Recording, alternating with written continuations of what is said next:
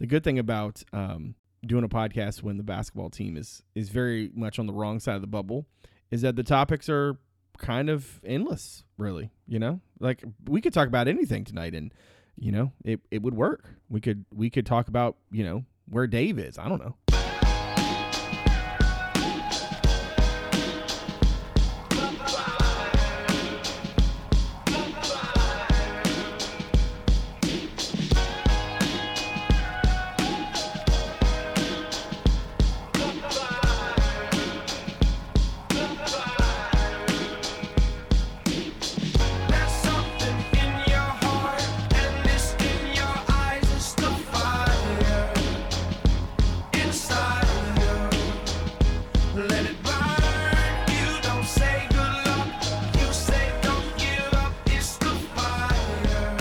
Everyone to the CavsCorner.com podcast. CavsCorner.com, your source for Virginia sports. I am Brad Franklin, publisher of CavsCorner.com, coming to you live from the place of Franklin States in the west end of Richmond, where it is Wednesday, March the 2nd. Um, March is here. Um, we sleep in May or whatever, whatever the joke is. Um, when you cover or pull for uh, a team that is on the wrong side of the bubble, unfortunately, um, March takes on a very different sort of meaning.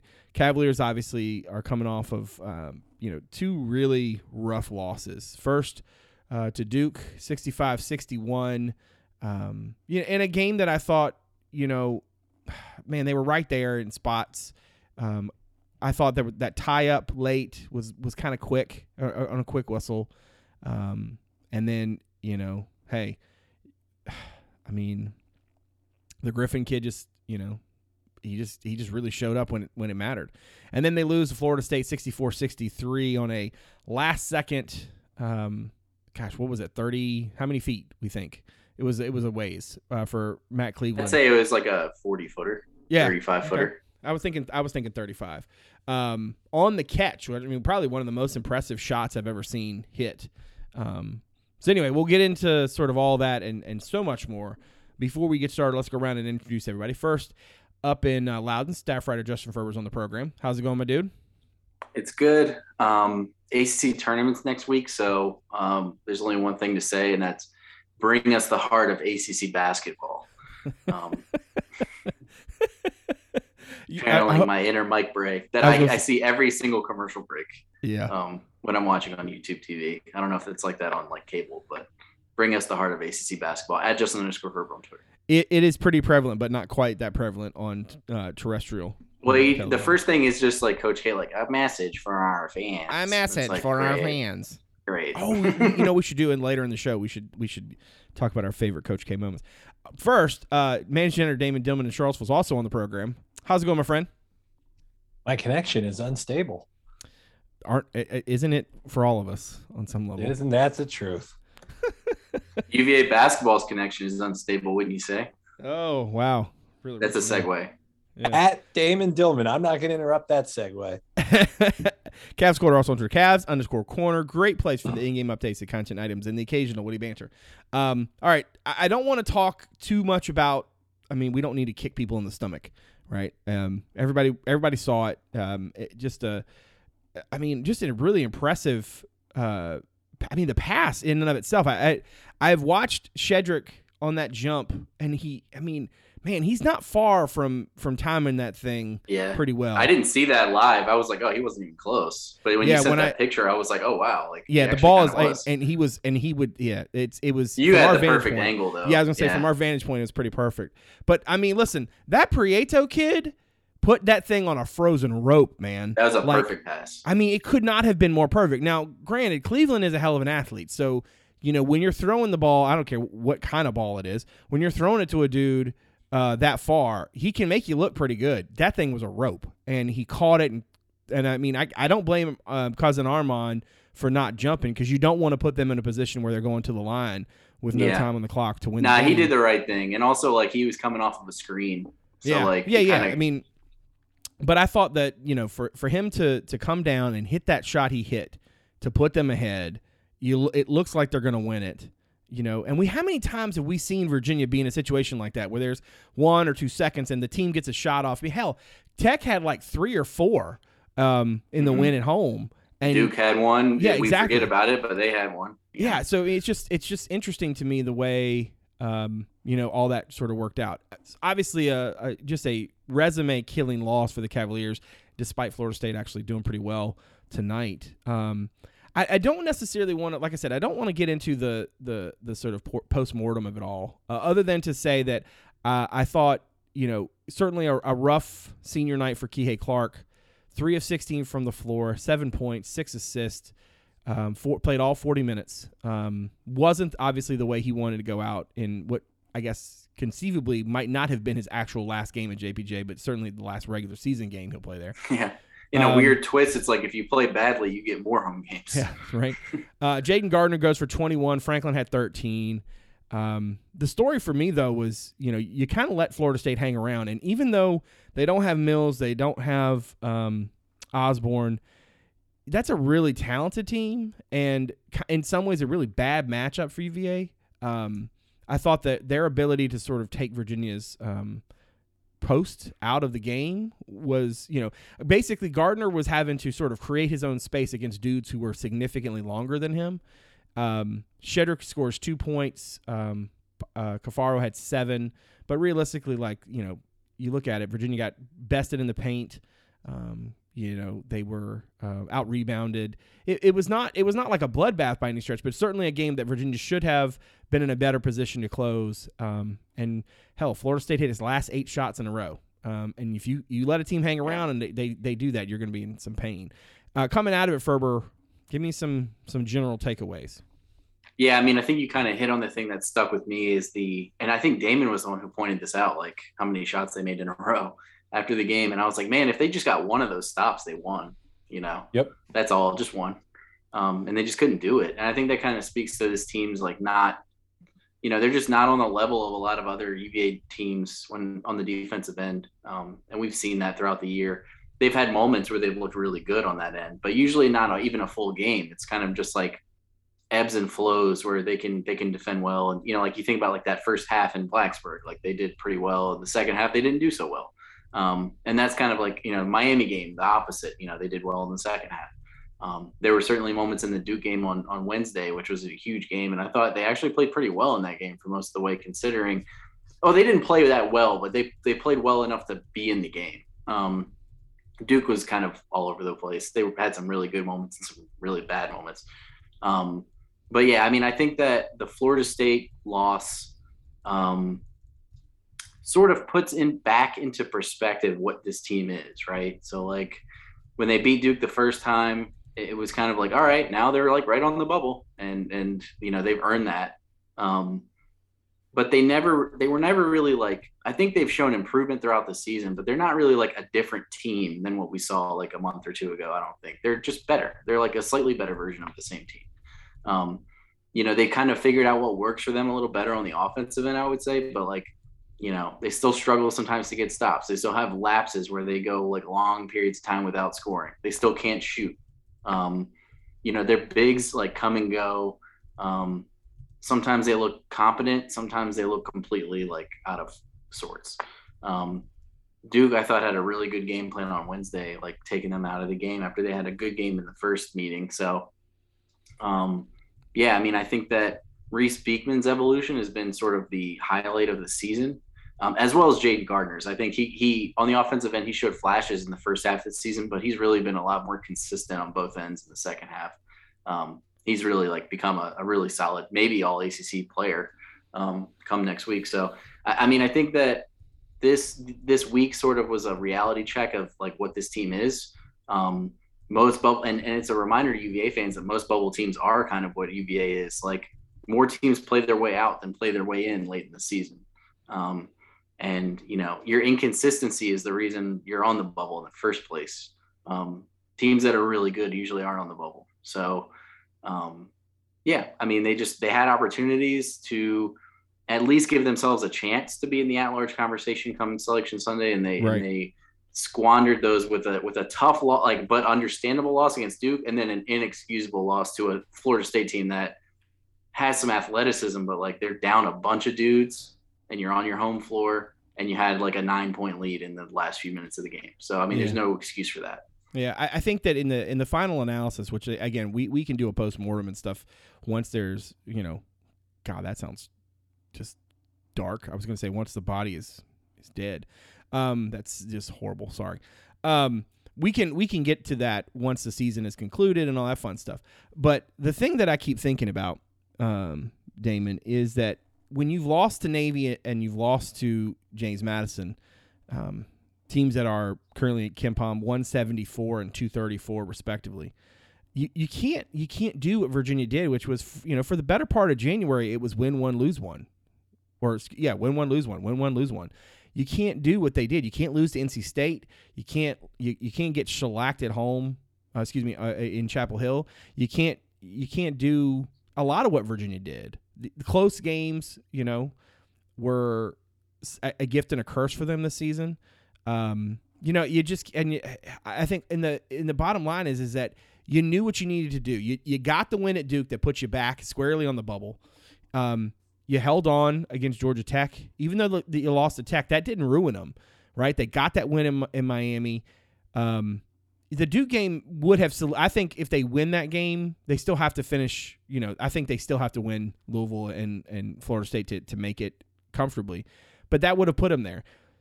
Ferber's point Yeah, even if they what- lost to Florida State, they'd probably be like next four out right now. Like Right. you're not totally done. You know, Right. Right. But I think Ferber's point just a second ago about, you know, this is what life is like if you're a bubble team. That's a, that's extremely well taken because if you look at this Virginia team and what we talked about on this podcast all season long, right, is that this was one not vintage Virginia. Currently, KenPom 83rd in defensive efficiency. Um, Mhm. You know, which is just you know for their purposes is, is a struggle bus. Now they have had moments in the in the latter half of the ACC slate where they've they felt more like themselves. But I think ultimately that lack of consistency or the consistent inconsistency, if you if you want to be specific about it, like that is the thing that put them on the bubble and and now has pushed them off the bubble, right? It's not it's not necessarily that they had a couple bad games, right? They didn't lose to Navy and James Madison because they had just some bad nights. They lost to Navy and James Madison for the same reasons that they lost NC State for the same reasons. You know what I'm saying? Like they couldn't pull close games, and even the win, some of the wins were too close for comfort. Uh, nights when they should have won, you know, more convincingly. Um, you know, you can't you can't lose by 17 to Clemson, right? You can't. You know, it's just a it's a it's a it's it's a thing that those of us who follow or pull for Virginia are just not used to seeing. And so what's interesting is like I was planning to have Patrick Stevens come on, you know, and talk about the bubble, and I thought, man, when's the last time we talked about the bubble and had you know, normally it's a what seed are they going to be, right? What what region are they going to? And now it's like, oh, they're not. We're not even talking about them on the bubble. They got to play their way there in the ACC tournament. In terms of developments for the season, Damon, where would you have had Virginia has to win the ACC tournament in order to make the NCAA's? Would like as you look back on the season, is that a thing that sort of materialized for you slowly, or was that a place you saw, you know, all the way back November the 9th when they lost to Navy? I don't know if it goes back that far, but I mean, like you were like the way Ferber talked about this is what life is like on the bubble. I mean, the, the fact of the matter is that UVA had only been on the bubble for the last couple of weeks. Prior to that win at Duke in early February, they weren't even in the conversations for the bubble. Like you said, they lost the game to Navy, they lost the game at JMU, and then they lost the game at home to Clemson. They spent all of January alternating win loss, win loss, win loss during that stretch in January, nobody was talking about the bubble. That wasn't even in the conversation. It had just been accepted at that point that this team wasn't going to the NCAA tournament. That, that was just the reality of the situation. And then they won that game at home against Miami and turned around two days later. And they, they, they, the nobody, and I mean, we talked about it on the show. Um, we talked about it here right afterward. Nobody expected them to go down there to Duke and win and they win that game. And that changed that changed the entire narrative around this season changed the entire narrative around uh the postseason and the bubble. All of a sudden that's when ferber and i both started crunching all the numbers and and getting out the abacus and trying to figure all this out and see all right how can they make this happen? And they were still that conversation was still very much in play even like you said after they lost the uh the game in blacksburg uh, had they won that one, things might have been a little bit different. uh, even coming off the loss to Duke. But um, yeah, it's just there. You have to keep in mind that what, what's today? Today is the second. A month ago, Jan- February second, we weren't even talking about this stuff because they hadn't won at Duke yet.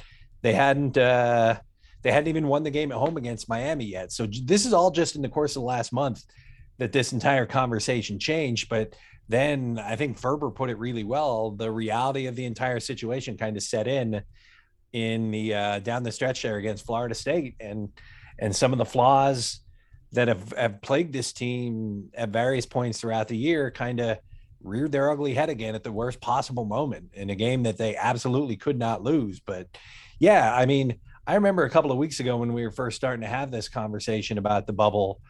I had uh, I had mentioned that I was going through the schedule and kind of looking back and saying if you could go back and replay one of these games right now, uh, given the way the team w- is playing in then February now March, as opposed to whenever it was they lost that game, which one would you choose? And the problem is now there are just too many of those games. Uh, that NC State loss has progressively gotten worse uh, as the season has gone on. They, lo- I think they lost six in a row right after beating UVA in that game. That Clemson Yeah. loss at home has gotten progressively worse as the season has gone on. And those two losses, in addition to losing at home to Navy, in addition to losing at JMU, just drag things down so deeply. And yeah, so now here we are, especially and the loss to Florida State, kind of the same thing. I think if you if somebody had said in October, all right, they're gonna lose, they're not gonna lose back-to-back games all year until they're gonna lose those two games in February to Duke and um, Florida State. I think people would be like, oh, okay, that makes sense. But then the way things played out with Florida State, it it became worse and worse of a loss as well. Um, but yeah, it's just kind of things have kind of eroded. And and and to your point about like like I have people talk all the time. It's I'm so tired of hearing about quadrant one, quadrant two, quadrant three.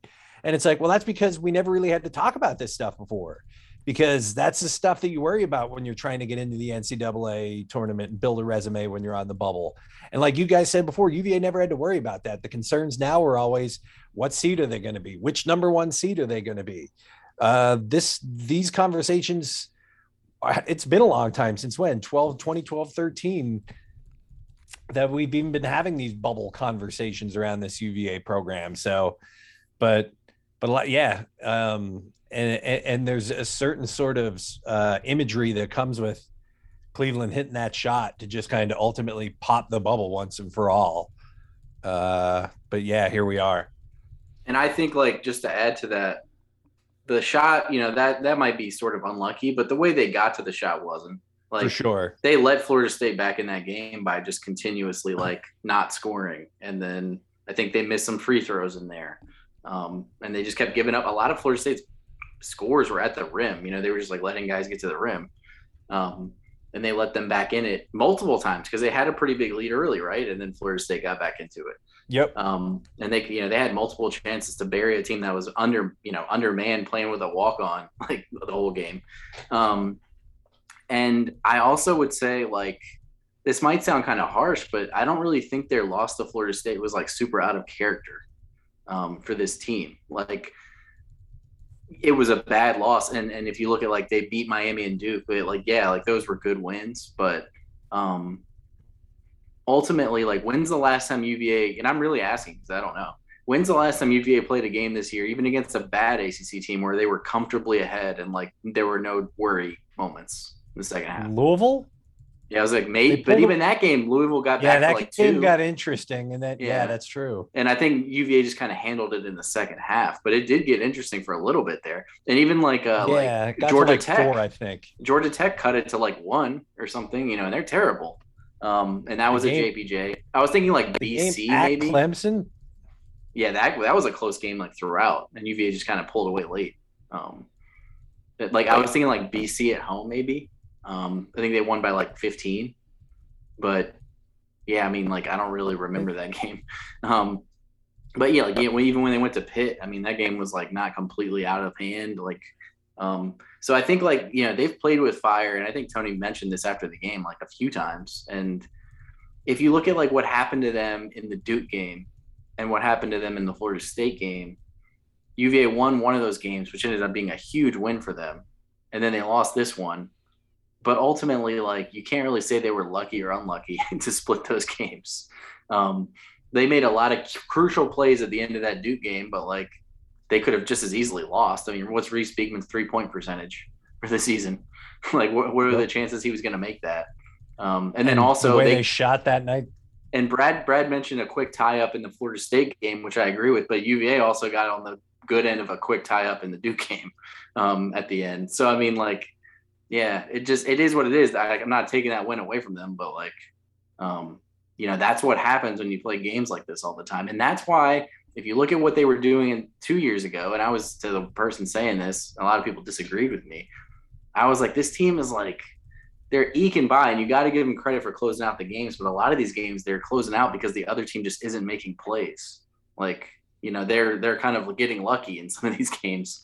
Um, and now it's like more the regression back towards how that these things work. Um, Yeah.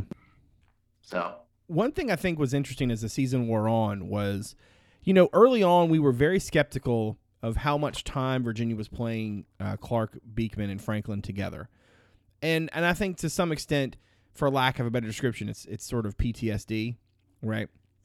In the sense that like, in the years past, you can't have you can't have too many non-shooters together. And Kihei Clark over the course of the season, despite you know what was an uh, obviously a really rough night, he was 0 for 4 from three, three of 16, like I said, from the floor in the on senior night. But I mean, look, that Duke game obviously is a you know, is he really going to come out there and hit six first half three pointers again? Probably not. But I mean, the kid showed this season that he was more than just a, a you know a, a, a pass first point guard. Um, he probably drove it a little bit too much, or at least drove it with the intent to finish uh, a little too much for my taste against Florida State. But you know, given all of what he sort of has, his game has matured and how the ways in which he has taken the experiences that he's had and gone i mean for lack i mean he's gone to the lab. I mean he's definitely perfected his craft. He has he turned himself into a player i think that many of us if you had told us when he was a freshman hey this this kid's going to be a pretty a pretty decent three point shooter. A lot of folks would have like been like really? Um but i kind of feel like as you look back on the season one of the themes for me is that a lot of it went the way we sort of maybe expected it to go and yet there were definitely aspects to it that did not play out that way. So, for example, I, I, I simply when they lost to James Madison, it was clear to me that something needed to be done, and I genuinely did not think they were going to be able to do what they did, um, and be able to sort of get back to playing Virginia basketball without making some you know substantive changes. Now, the roster was limited, and so they didn't have a whole lot of of uh, you know, there wasn't a whole lot in the cupboard to to sort of make a new meal, right? But what I what I saw from them as the season wore on was they got tougher. I thought they were more physical. Um, certainly, there were nights when they struggled to hit shots. Um, that was a that was a thing that plagued this team. But Jayden Gardner's improvement on the defensive end, I thought, was a key to them even being in position.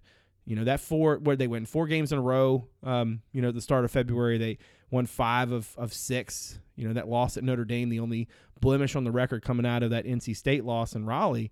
I mean, they they sort of righted the ship, and the fact that they were even I mean, this is going to sound weird for a team that that has won a national championship in recent seasons, but the fact that they righted the ship and got close to the bubble, I mean, it's kind of impressive in a way because they really didn't have any business being there if you think about it.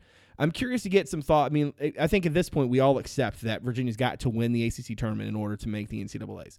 Ferber, are you are you at all surprised that this team was able to play its way into a position to have a conversation about the bubble, or as you look back on it, is that is that still is that still a you know a um, you know a moral victory that y- you just kind of shun? Um, that's an interesting question. You know, like if there was a moment where I was like at the point where I was like, I don't want to say write them off because you still have games. Like I'm not saying the games don't matter or anything like that, but like that NC State loss, I was like, wow, Like NC State is not good, and they just beat the crap out of this team. Um, and I was like, this team, like, you're expect like, when are they going to turn the corner? Like we talked about that a lot, and I was like, I don't know if the corner is getting turned. Like I think this is who they are, and I still don't totally think that's wrong. I think that loss was sort of an aberration in a sense because NC State just got really hot.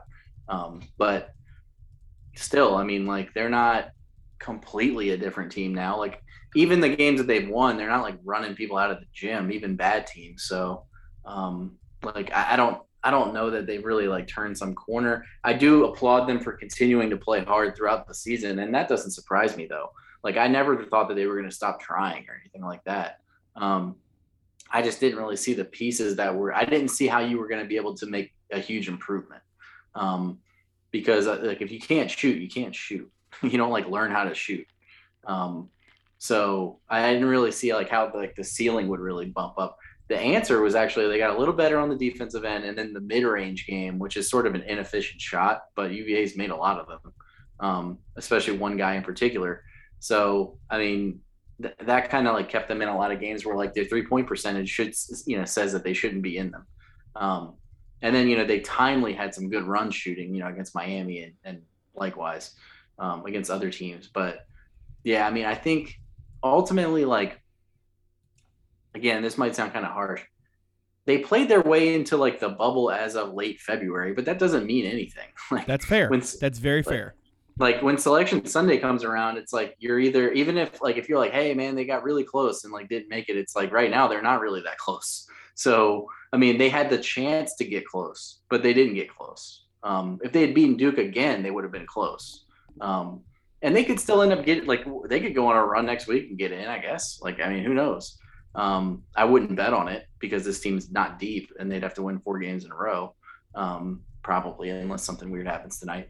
Um, but yeah, I mean, ultimately, and, and and again, this is this is something I kind of wanted to talk about in the off season, but like we talk a lot about what makes a like a, what counts as like making someone a good coach, right? Mm.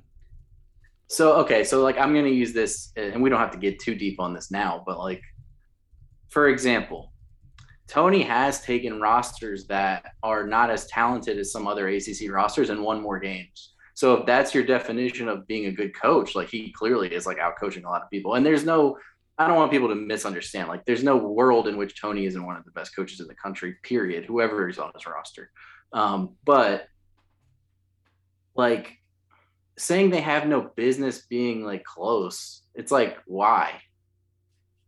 Like, I mean, if you're building something, you've been a one seed a bunch of years, you just won a national championship. Like, why aren't why do you not have business being in that position? Um, So let me like people- so that? like last year, so like last year Duke missed the tournament, right? And like people made a lot of excuses for them, but like they missed it. So North Carolina the year before that, like you are Let what me- you are. Yeah, let me let me answer that question because I think it's a good one, and it's and it's a Mhm. good place of discussion. So to me, it's just like recruiting, right?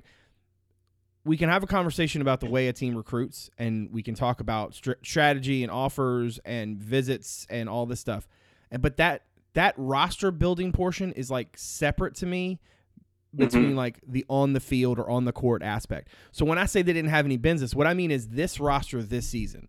Now, Yeah. your point your point is it sounds like and you correct me if I'm wrong here. It sounds like you're taking a more overarching approach to coaching is not just what you do during the games in the season uh, that that end sometime, you know, March, April, whatever, right? You're tr- you're making the point that there's a lot more that goes into that. And so yeah, what you do on the floor is one part of it, but then also getting the talent and being able to develop the talent to be able to make a good team is part of it too. And I'm certainly not arguing with that. I just mean that for this specific roster with this mix of talent, they frankly just didn't have any business being able to do Yeah. as well as they did. Now, you can get in we can get into, you know, trying to split the baby on the, you know, guys that left, guys that hadn't developed, what COVID did, what the roster should have been, you know you can you can point to you know different guys on this team and say hey this specific guy should have been more. Um, there's a lot of, there's a lot there to discuss. When i say that though i'm specifically meaning like this specific roster. Yeah, But I don't I, think think that we're that, on the uh, same page. yeah, and i don't think that that absolves anybody from should the roster be better yeah, and that's kind of where I'm coming from. It's like Um, I I don't know that it's fair to hold like. I think you can say that like if you're Coach K and you're at Duke, you're going to be able to get a certain amount of players regardless, right? So like he doesn't necessarily have to like bust his ass to recruit. He might, like I don't know what he does. Um, and there's some other questions to be answered there, I'm sure, but like I'm not gonna like hold that like when they're winning a bunch of games, I'm not gonna be like, well, that's because they have all this talent. It's like, well, yeah, but like, how is like you have the roster you have? Like, what's he supposed to do? Like, make things harder on himself by taking Justin McCoy? like, no offense to Justin McCoy, but like, Yeah, no you shade. know, he, he's not exactly playing at North Carolina either. And that was another thing. I, I was thinking about this the other day. I was like, you could definitely make a case that like the transfer portal hurt this team. And I think the Murphy Pro thing is the biggest thing that hurt this team. There's no, I'm not going to hold that against him because he didn't see that one coming. He didn't even know he was going to play last year. Right. Right. But Yeah. but like, if is this team better? This is a good question. Is this team better this year if their roster is what they have with Morsell, Abdur Rahim, and McCoy, or what they have now? All right, Damon, I want to pose you that question. I'm going to ask it in a slightly different way. You can you can either have the whole roster as was and not have Gardner and Franklin. You can take Gardner and Franklin And Milicic and right fair. for whatever that's worth. Um, well, I, I do think that's part of the conversation you can have about coaching and development. And, you know, the decision was clearly made like, we're going to go with these specific dudes. And that's what they rode with. Um, but I feel like there's also the part, Damon, where it's like, if it, I feel like there's like a, they could have withstood losing the dudes they lost if they had not also lost Trey yeah. Right. they could have lost Trey and been probably okay with the dudes they lost, but they still would have had some some warts, right? The best case scenario is for them to basically lose the dudes they lost, keep Trey, and figure out a couple. Maybe you add. Jayden Gardner. Right, And then exactly. you have a team. Yeah. Yeah. Or if they had Jayden Gardner last year, they're probably a one seed. Yeah, that's Like- yeah. I've I've definitely had that conversation. that But- was the one thing they couldn't do is like score around the rim and like mid range. Yeah, Damon, I want to get back to you on this. What's your sort of takeaway, and where do you fall in this little conversation we're having about didn't have any business? I don't know how. Why did why did that become like the the like? no, and I, I think it's a good I think it's a good point because people I see this a lot, and I'm not I like I don't have necessarily a hard opinion on like what you just said about like whether you look at like the coaching job as like working with what you have. Um, it's just a fair question because it's the same dude doing both things. So it's like it's not like an NFL coach where it's like I don't have control of the roster. I work with the guys I have. It's like you pick the players. like um but it's just an interesting kind of like thought process. But yeah, I'm not saying like Tony sucks or anything. It's just um I don't know. It's I'm just- kind of it- getting this vibe. yeah. But I mean they are what they are. I mean, like they're they're I mean, and, and that's not to say they're the only team that's had this issue, which is what I was just saying. Like North Carolina and Duke recently missed NCAA tournaments, right? So it's not like it's the UVA specific.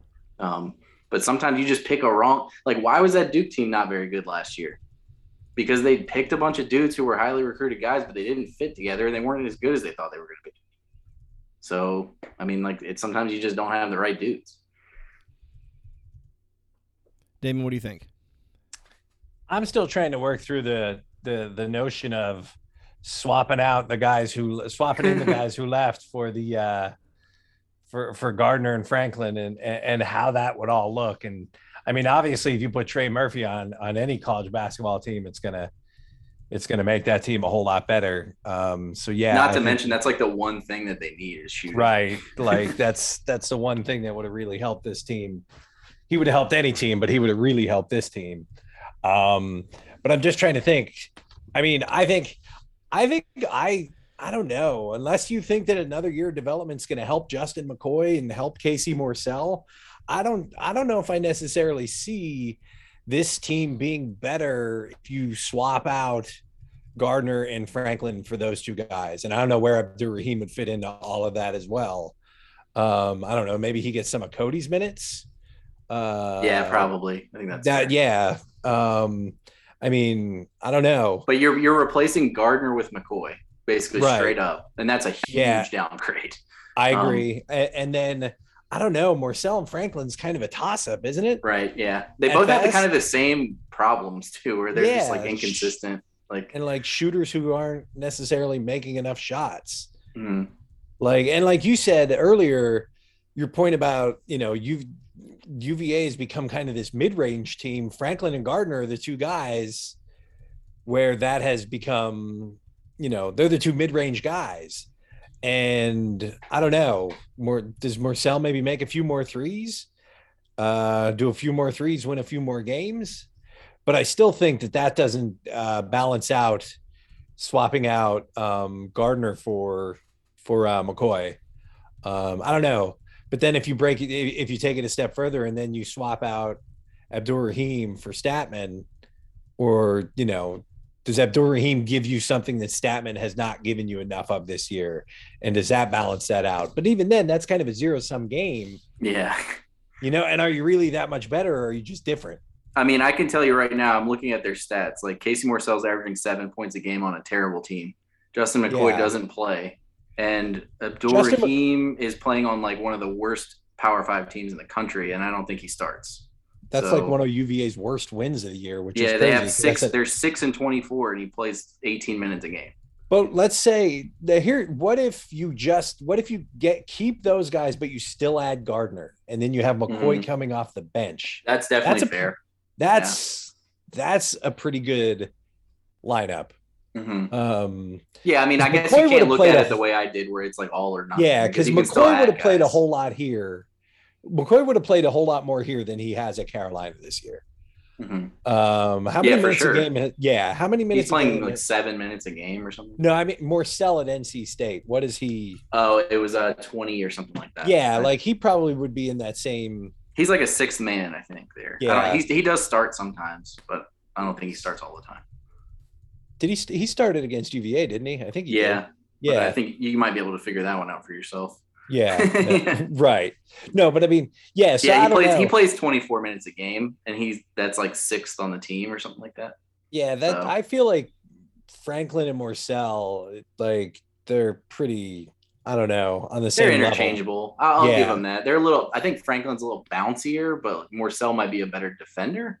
Um, but yeah, I mean, I think like if you look, that's that's kind of my overarching point though. Is like it's not like their roster got roster that was like full of awesome players got decimated by transfers, and then they replaced them with guys that were worse.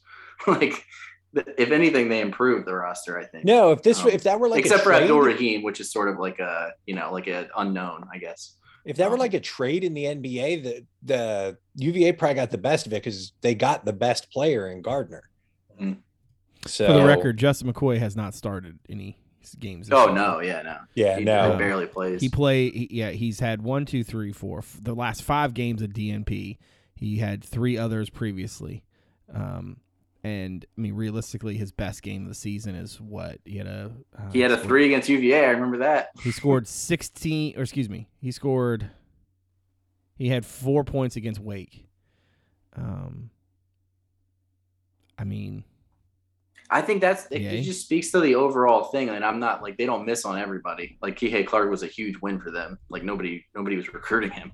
Um, but Stattmann, like he never developed into like a guy that like, you know, he, he didn't like, and that's not. They tried, but I mean, been- like he is what he is. Like, and then like Caffaro, I think he's kind of the same. Like he is what he is, and he can help you. it's just Um, been this run of projects and that haven't truly panned out. Like you even go back to like Badoki mm-hmm. and Marco Marco I think that's a, that's a good conversation for the offseason because in Yeah. a way, you know, if you look at this roster and you sort of and you sort of game it out from recruiting classes, I mean, Kihei Clark, and, and I'm going to say this, and I, I don't mean this in, as any disrespect, but if you think about sort of where these guys were, it, it, Virginia has always had sort of a feast or famine sort of recruiting strategy, right? They very rarely got these guys that were sort of running the mill. Now, you could make an argument that, you know, uh, Morsell and McCoy were sort of that way.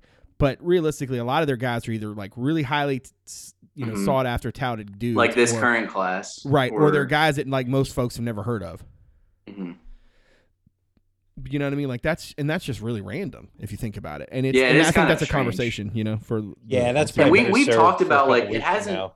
it hasn't been as big of a thing recently, but we have had conversations in the past about like, man, this four star dude, like hundred, you know, like a top one hundred ish player, is like they're not really that they're like slow playing him, and then he ends up at like Villanova or something, um, or like, and I'm not saying that guy goes on to become like amazing, but you know, better than what you have, maybe. Um, like you know, some of those dudes that went to Providence, for example, like they were pretty good. Like, um, yeah, it's just an interesting kind of thing, and I think that's I've been saying I've been saying this for years. Like, if anything, they're like winning in the transfer portal. The transfer portal isn't hurting them. Um, like, look at the team last year. Like, they had Murphy and Hauser were like core of the team. If they didn't have those two dudes, what would they have done? Like, I don't know what their team would have been.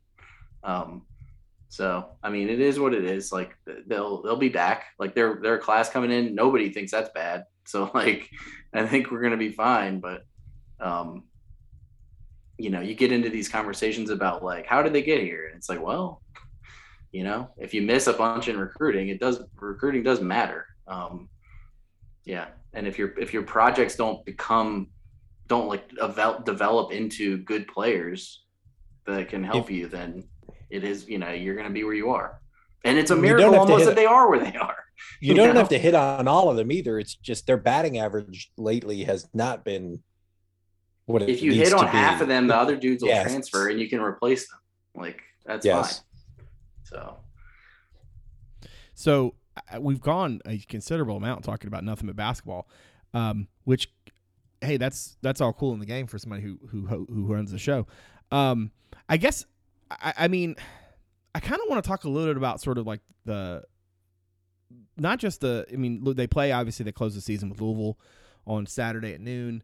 Uh, a game KenPom predicts them to win 63-61. We don't know their draw. Um, I guess we should talk a little bit about the sort of ACC tournament of it all. Um, they're going to have to go and win it in Brooklyn. Um, yeah Notre Dame kind of matters lost. now they did say that again. Notre, Notre Dame, Dame lost, lost. tonight. Wow. Yeah. Okay. So what does that? So what's that mean for the big picture? Somebody give me give me the the breaking news update.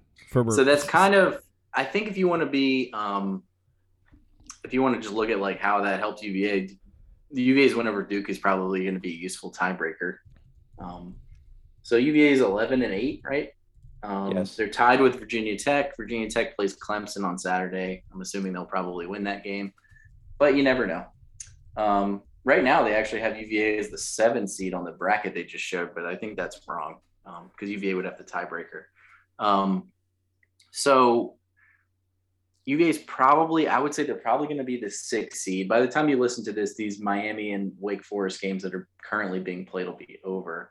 Um, if Wake wins, then UVA can't get a double bye. If Miami wins, they can't get a double bye or the five seed. So I think they're probably going to end up as the six if they win at Louisville. If they lose, then it like what Tech does will ultimately determine whether they're the six or the seven. Um, so that puts you on the bottom half of the bracket on the other side of Duke. Um, right now, the three seed I think would be Carolina, but Miami could pass them if Miami wins out.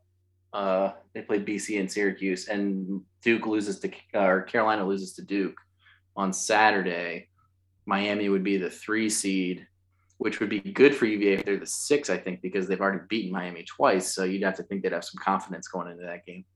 Um, but yeah, that's pretty much where they are right now. There's still some stuff to be sorted out, but UVA's position is pretty squared away at this point. They're going to be somewhere between probably six or seven, depending on what they do on Saturday. Um, and uh, yeah, like let the chips fall where they may. They'll probably to get to the final. You're probably talking about having to go through like um, uh, a team from the bottom six, so like a, maybe like a Pitt or somebody in the first day, um, or Boston College. I don't know. That that bottom five or six teams is going to be kind of a cluster because they all have like six wins. Um, you get by that game, and then you're probably looking at like Miami or Carolina in the quarterfinals. If you are fortunate enough to get by that game, then Notre Dame probably in the semis. Mm-hmm. Um, before ultimately, I would assume Duke's going to get there. Um, I think Duke wins the ACC tournament um, this year with K's final year, and they just I think they're going to have a pretty good draw. The eight nine game, their their first game will be either Syracuse or Florida State, um, and then they'll have probably like Wake and North Carolina or Wake and Miami as their four or five potential games. So um, it should be. It's going to be tough for UVA to win four in four days, though. I think that's the biggest problem. So I mean, I mean, well, then there's the NIT and everything that comes after. Um, We don't talk about that. we don't talk about Bruno. Um, so I mean, I guess let's let's let's wrap up here tonight. Um, once we when we get back together next week, we will be previewing something in the ACC tournament. We'll know the draw.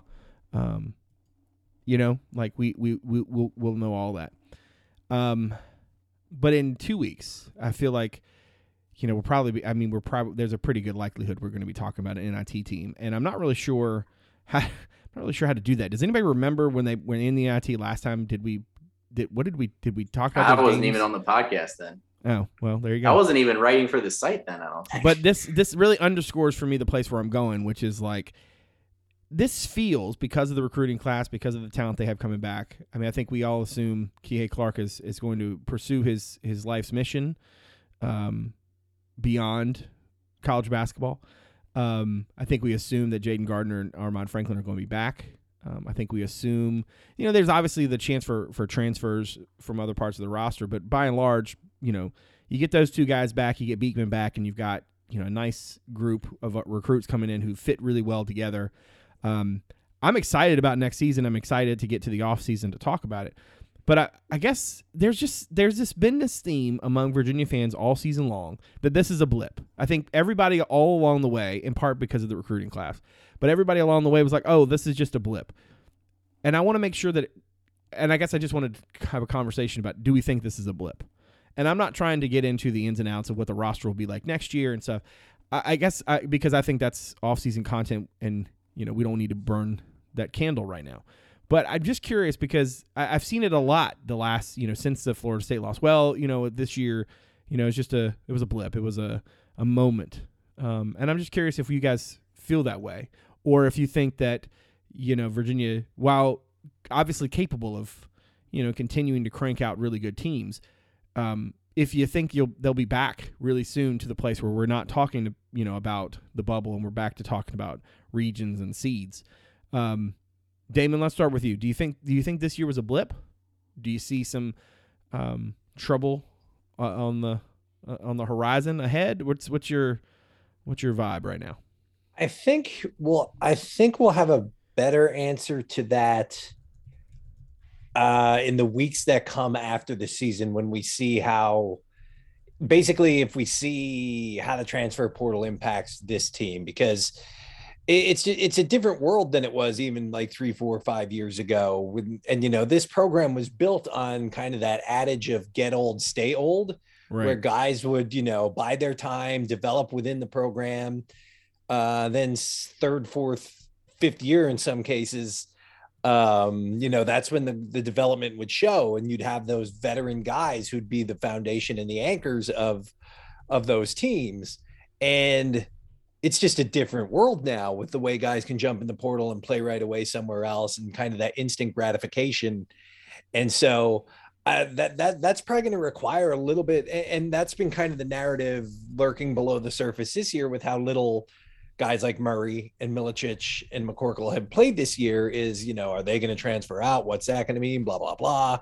So, I mean, because part of the reason, again, we we we talked a whole lot earlier about you know recruiting uh, projects that didn't pan out and guys transferring out who didn't exactly pan out. Um, and, and so I don't know.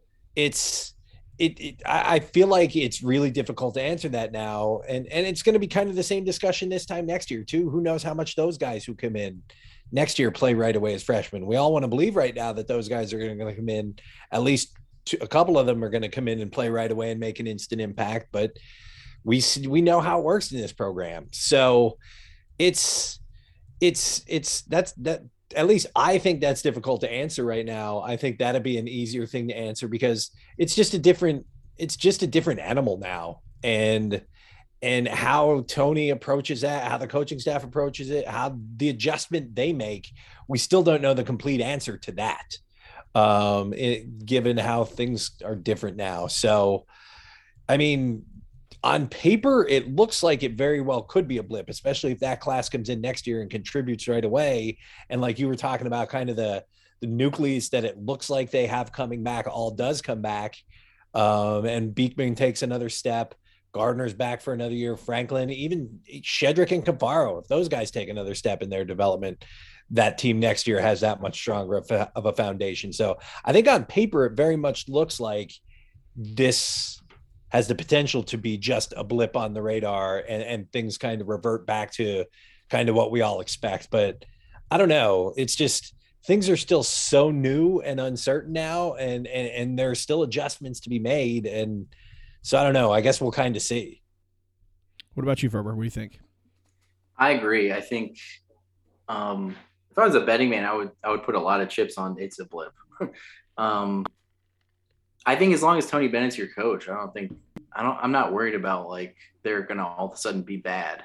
Um, or like or like this is the new normal. I don't even think that. Um, I think they're gonna be okay. You know, their recruiting class is an indication that he's still able to go out and get good players. So Yeah, for sure. Um, yeah, so I'm not too worried about that either. Um, and I think UVA, like I've said before, is sort of like a it's a destination in the portal. I mean, I know they had some guys leave, but a lot of those guys just weren't playing that much. Like I think that's that's inevitable. Um, and you know, we'll see what happens this year. But if you can keep the guys intact, you know, you mentioned I think pretty much like a, a big core of the roster. Um, you know, like uh, you would think like with Kihei leaving, like who's going to play point guard, but they have a guy ready. You know, um, and I think they'll be okay there. I think they need to add some shooting um, outside of the freshmen that are coming in because, as Damon said, and I've been kind of thinking this for a while now. I think a lot of people are on the, you know, this year kind of sucks, but like wait till next year, or like you know, next year everything goes back to the way it was. I don't think so. I don't think you necessarily are looking at like a one seed type team next year because Tony's so hesitant to play guys when they're not ready and committed on the defensive end. Um, I think it's going to be a learning curve. You'll probably have some of those dudes come in and play like big minutes right away, and then some won't, um, and and they'll have to develop. But I think it'll be sort of like the 2017 team, which was a really young team, um, comparative to other ones anyway. Like you know, you had a a senior in London Perrantes, but then everybody else is Kyle Guy, Ty Jerome, De'Andre Hunter redshirting, young Diakite, still developing Devon Hall, you know, like guys like that. So I think it'll be that kind of a team um, next year, and and hopefully better on the offensive end. And I think Gardner and, and Franklin, hopefully Franklin can figure it out because I think he's got the tools. It just he just is inconsistent with his shooting. Um, I think they'll be okay next year. They'll be better. Um, and maybe if they add like a, an impact transfer somewhere in addition to what they have in the in the recruiting class, I think they could be pretty good. And then I think if you Especially look like shooter. Yeah. Right. Yeah. If you can Yeah. add like a two that, that can like really impact the game or maybe a three or something, I think you could really, this team could really take a step forward. Um, and I think it's a pretty easy sell, you know, if you're out there on the recruiting trail. But um, I also think like looking two, three, four years ahead, I think I'm pretty optimistic about this recruiting class's impact long term, even if maybe next year they're not like, you know, a one seed. Um, but I think eventually they will get back to that level. Right. Um, it's just going to take a little bit of time. Yeah. Well, I think in the offseason, we're going to have a conversation about sort of Virginia's recruiting strategy and certainly the idea of the way the transfer portal has, and I think it must sort of change what teams like Virginia, like Villanova, have done um, simply because, you know, it might not necessarily work as well. Now we might get two or three years in the road, and and it and we and it's a different thing. But we'll we have we have lots of time to discuss that. I think this is a good place uh, to put a pin in it for tonight. If you're somebody out there who found the podcast through the website, thank you very much for giving us a listen. If you don't mind, look us up on Apple Podcasts, Stitcher, Spotify, Overcast, or wherever it is that you get your shows. And if you're so inclined to give us a rating review, um, that helps to get us out in front of more people, and we appreciate that. Now, if you're somebody who found the pod, has not given us a look at the website, you can check us out at cavscorner.com. Let's see, right now, Damon's got a good, stu- a good story up on um, Lora Kid from uh, 2023 over at Woodberry Forest. Um, I, I feel like we do we know his coach? I feel like we know his coach. Um, He's a good guy. That he's a good Ed. guy. That's He's a good guy. he's a good he's a good egg. Um, I, I like to think that Jackson listens to the podcast and just got the you know ri- most ridiculous. Well, I, I heard last week that some coaches listen and then hang up. When And we they- apparently start, when we start talking about- hang up. I guess hang you up. would just stop listening. You don't hang up. I'll take my answer off the air. I'll take Thanks. my answer off the. Air. I hang up to listen. Yeah, exactly. um, he's obviously this is the base that baseball club. Woo, uh, like a hot knife through butter, man. Um, and nobody listen, nobody in the business does baseball like does UVA baseball like Damon does. So So what were Um, Cornell's guys throwing? Like 80? No, Cornell had some guys who could throw hard. and suddenly Uh, that that we've been derailed. Yeah. we can talk about this another time. Don't worry, we're we have we have we have lots of time for Damon to uh to tell us how, all of the ins and outs. Um, but honestly, the Gelof kid is like in such a groove right now. Like I kind of I kind of don't want anybody to like I don't know. He needs to be in a bubble, right? We need we need to make sure that he doesn't get hurt. I just want because I mean leading the country in slugging percentage and batting average is something. Um, I digress. All right, um, let's see. We got we got some football recruiting stuff. Uh, I thought it was cool that Damon took the uh, Tuesday podcast. Hey, did Ferber? Did you know we did a podcast with Tuesday last week? I listened to it. It was pretty good. Oh, yeah, good job. Uh, and then a, a cool story on on um, Woolfolk and pulling double duty as a, a pitcher and a quarterback. So, give all those links a look. Keep it locked to the website over what should And be an Dante. Wilkins coming up tomorrow. Oh yeah, there you go. A little tease for that's what we call. I'm excited tease. about that one. He was awesome. Yeah, Yeah, I'm sad to see him go, but I'm excited for to see you know where all of it goes for him. Um, I, yeah, want to thank the folks of myperfectfranchise.net for their support of the show and of the website. Um, visit myperfectfranchise.net for more information on how you can find freedom in your next venture and discover the perfect franchise for you. Um, I just realized we never told folks where Dave was. Uh, Dave was just busy with stuff. He's fine. Um, he eh, no he you know what he did? He did the Tuesday podcast and walked off a god. That's what he did.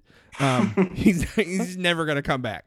Uh, but no, Dave will be back. He's Uh, like, we don't have a guest. I'm not interested. he does. He, we don't have one of the assistant coaches and come on the show. Screw that. All right.